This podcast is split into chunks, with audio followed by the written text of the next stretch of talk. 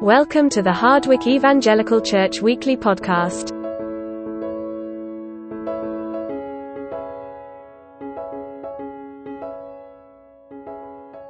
Good morning, everybody.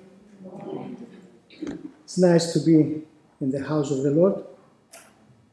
It might be a school, but still it's the house of the Lord because we are here. We are the children of God, and wherever we are, there is a church. Amen? Praise God. As Kate said, today we're starting a new series which will be on the prophetic books of Jonah and Nahum. Uh, I'm sure that everybody knows the story of Jonah. Uh, it's been told, it's been shared, it's been you know published, as well made such a big uh, thing that everybody knows the story of Jonah. Some people, some people take it lightly, that is amusing. Some people take it, you know, it's just a fable, it's, it's just a story. And maybe somebody will tell me that the book of Jonah is rather a history than prophetic. And it is placed among the prophetical books, but I'm sure God purposely, purposely because it contains a message from God which says, Yet 40 days and Nineveh shall be overthrown. But I will stop here and I will not going to talk about prophecy. Uh, to whet your spiritual appetite, uh, I'm going to tell you that our pastor Kate is going to speak more about prophecy, a prophetic word, after we finish Jonah and before starting the book of Nahum. So, the only thing that I would say about prophecy is that prophecy is a message from God. Words given to a prophet for the people. And I'm going to stay there. I'm not going to expand. Uh, we'll have more to read and find out when our pastor speaks about it. And my talk today will not be going into details about the stories of Jonah or Nahum, because other speakers will uh, tell us about them in the following weeks. I'm only going to stick to the introduction of the books and try to understand for myself and help you to understand how the Lord leads us now. Understand the books and understand the message that God has for the world in these two books. Jonah was given a warning, a hope, and then Nahum comes after that to say that, mm, sorry, this is final, but we are going to see the details as we come into the actual books.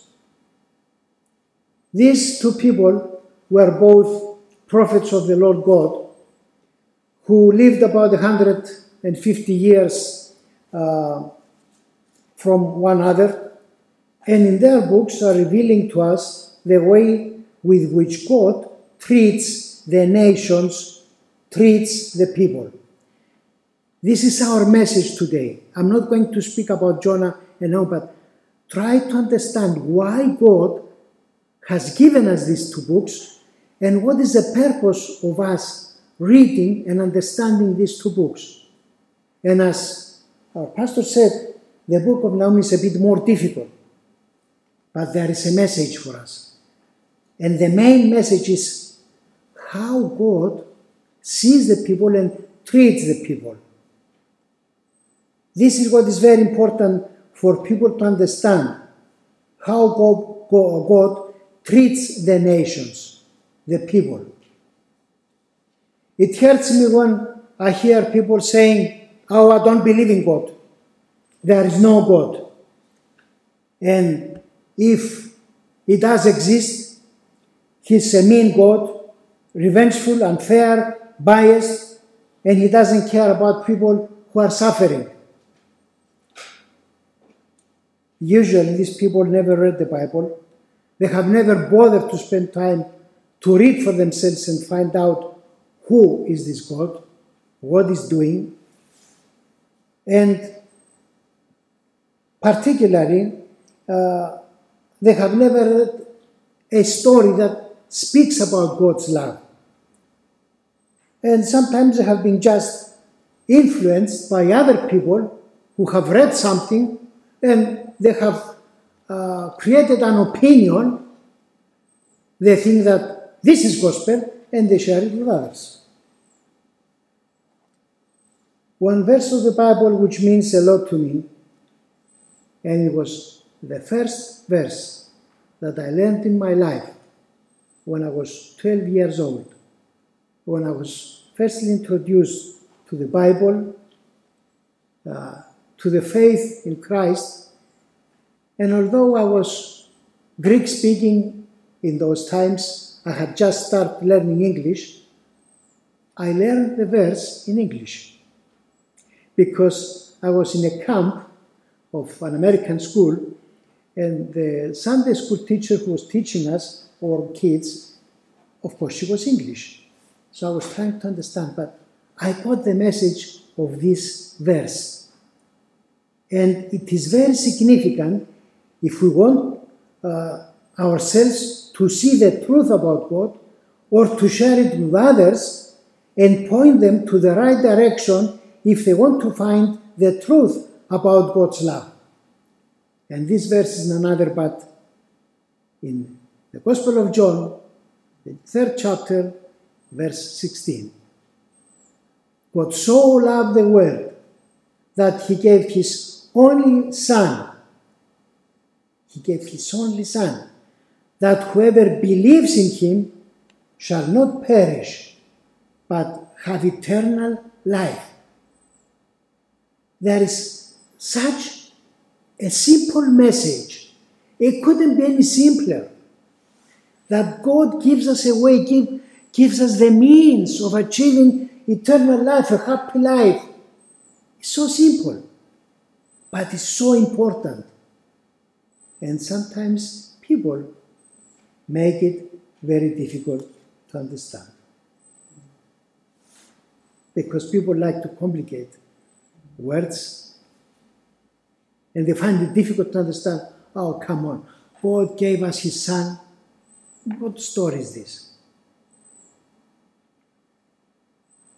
God's love and care for mankind has been misrepresented, misinterpreted, and misunderstood by people.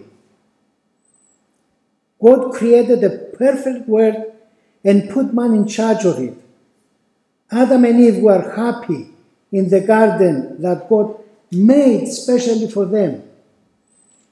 A happy life without worries, without any bother, without any hard work or anything.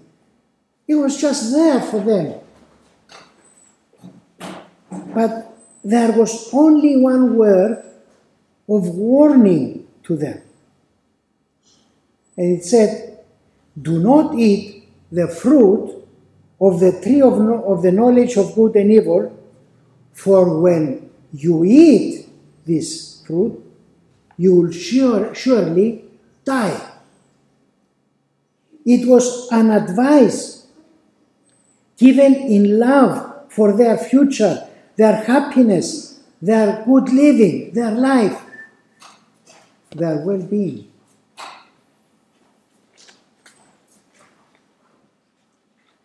because God said, if you do it, you'll only have to blame yourself for the disobedience and the consequences that will come to you. We know that what happened. They were thrown out of the garden because they disobeyed God, and the easy life was gone, and they died spiritually. Just because they disobeyed and they tried the fruit. God made us with a free will. It was something great that God didn't make us robots, but He gave us free will to decide for ourselves not what He wanted, but what we decided to do. And sometimes I say, God, why did you do it?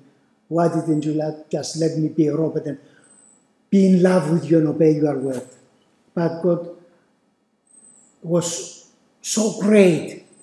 He says, I'm going to create a perfect being. And a perfect being, a man, has to have free will to know and decide what is good and what is bad for him. If God was mean, revengeful, and wanted to punish them, she would have killed them and finished with it. But instead, he killed an innocent animal to take the skin and cover their nakedness and send them to live in another area and gave them a promise of a savior that would have come from Eve, from a woman. So, how this God is mean, is very, uh, revengeful, is uh, biased, is, you know, so hard as they, the people present him to be. If he was that bad, he would have said, Sorry, guys, I told you you are going to die. Sorry, that's it. You die today. Finish. No life for you.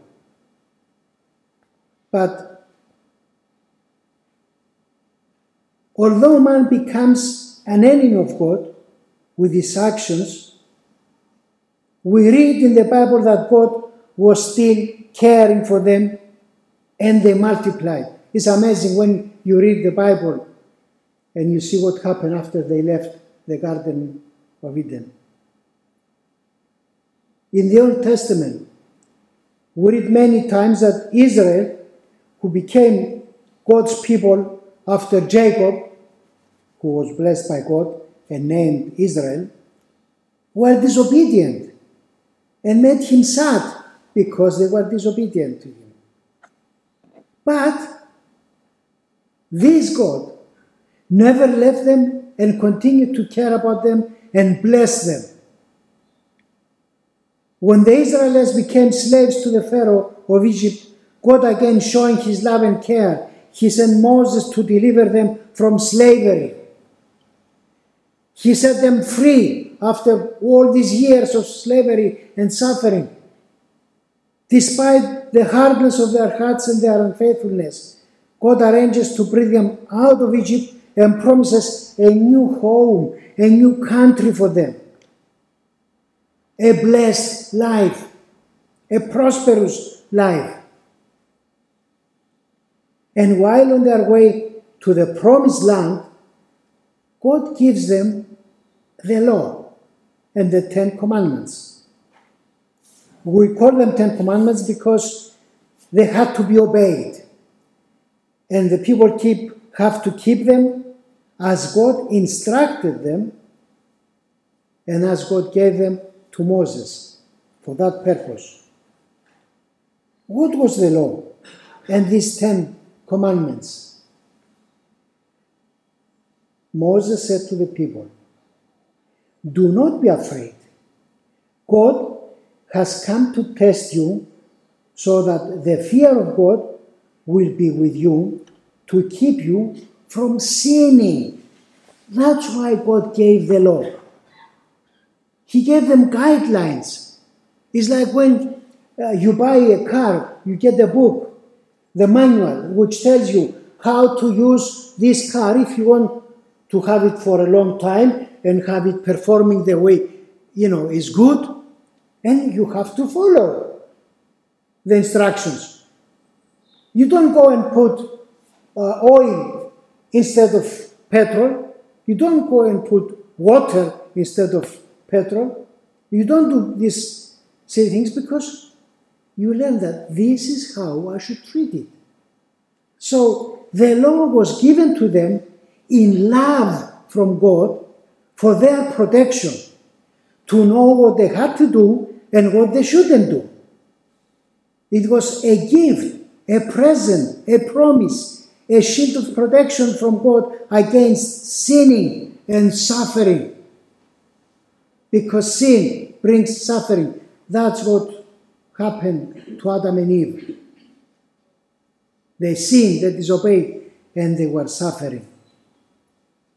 It was not given as a law for punishment and fear, but for respect and reverence to God.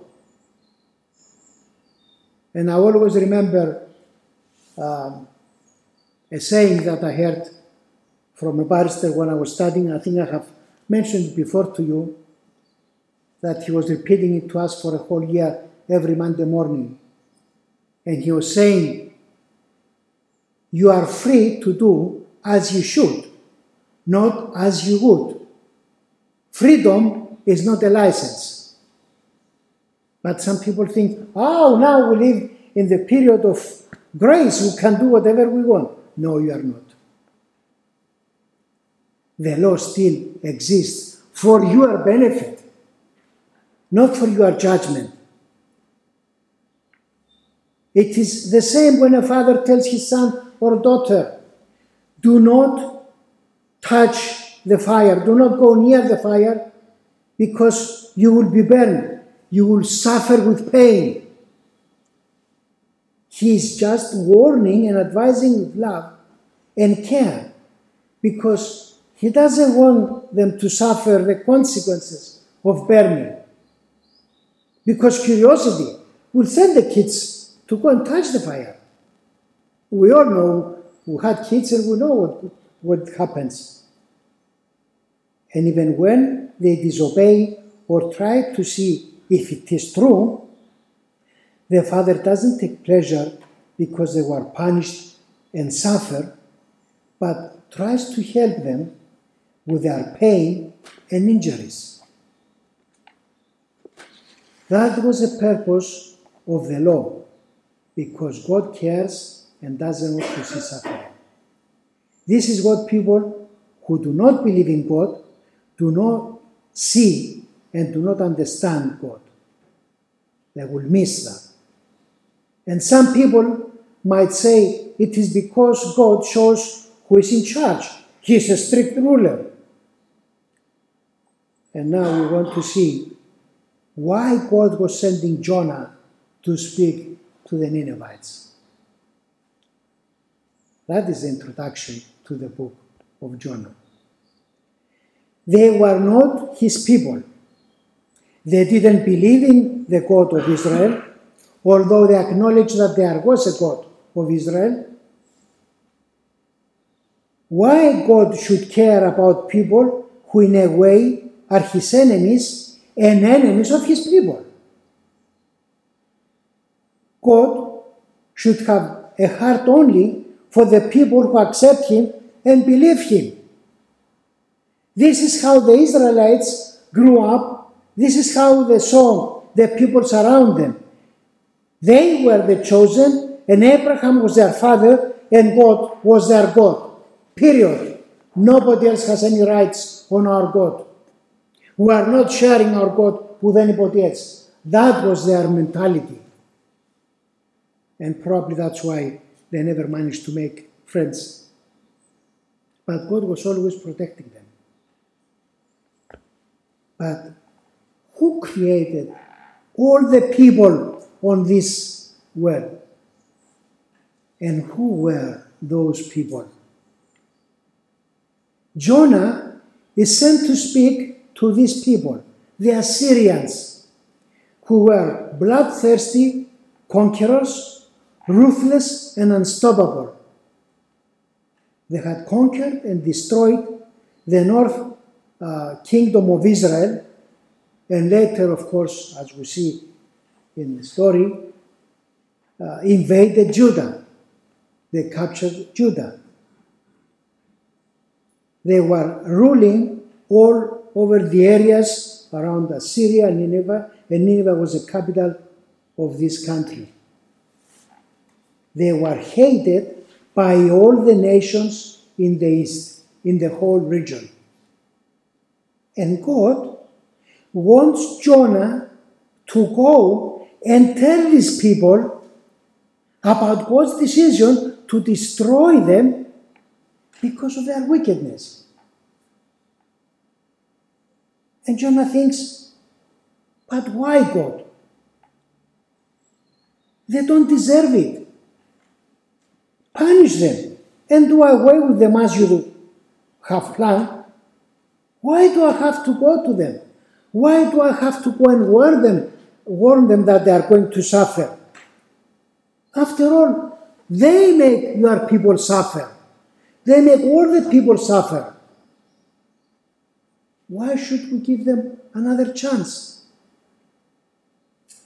And this is usually the, the way that people respond in these situations. And I remember something that happened in our life, in our ministry when we were in Cyprus. Some of you remember that Turkey invaded Cyprus back in 1974. And there was a war. I'm not going to go into details, but they brought death and destruction. Many thousands of people were uh, became homeless and refugees. And there was a time we had been praying for God to give us an opening so we could go and speak to the Turks, bring the gospel of Jesus Christ, bring the hope of life to these people who are praying in the church. And I will never forget as long as I live one particular brother who his family had lost some property, who said, I wish this would never happen.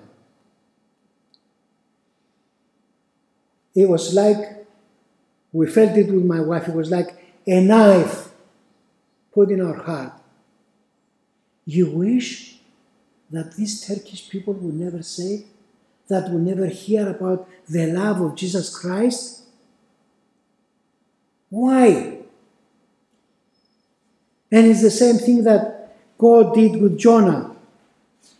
He speaks to him, and in Jonah 4, verse 11 says, Jonah, Nineveh has more than 120,000 people who cannot tell their right hand from their left, and many cattle as well. Should I not be concerned about that great city? Should I not be concerned with the innocent people who, if they hear about the message of God, they might change?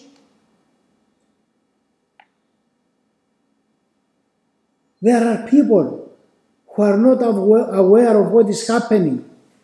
Shouldn't we give them another chance to let them know about God and His kindness? Shouldn't uh, this be our mission and purpose as believers? To help people understand God's love and that there is always forgiveness when somebody repents and asks God's grace and mercy to come to them. There is always a hope that if we speak to somebody and tell them about the love of God and explain the love of God, may we give, maybe we give them a New Testament, tell them to start reading and see the greatness of God. They might change heart and repent and come to God. But sometimes we do behave like Jonah and we become judges and jury and decide who has the right of salvation, who is not, based on our own judgment. We don't let God speak through us. We speak our own mind. And because we are human beings, sometimes we fall in this trap. I'm sure that some of us might have had experiences in their lives that they felt angry, they felt betrayed, they felt they're down and they had hard feelings about somebody or you know the story. But this book of Jonah speaks to us and it says, Please God, help us to be more loving and compassionate to people who do not know you, but they deserve a second chance.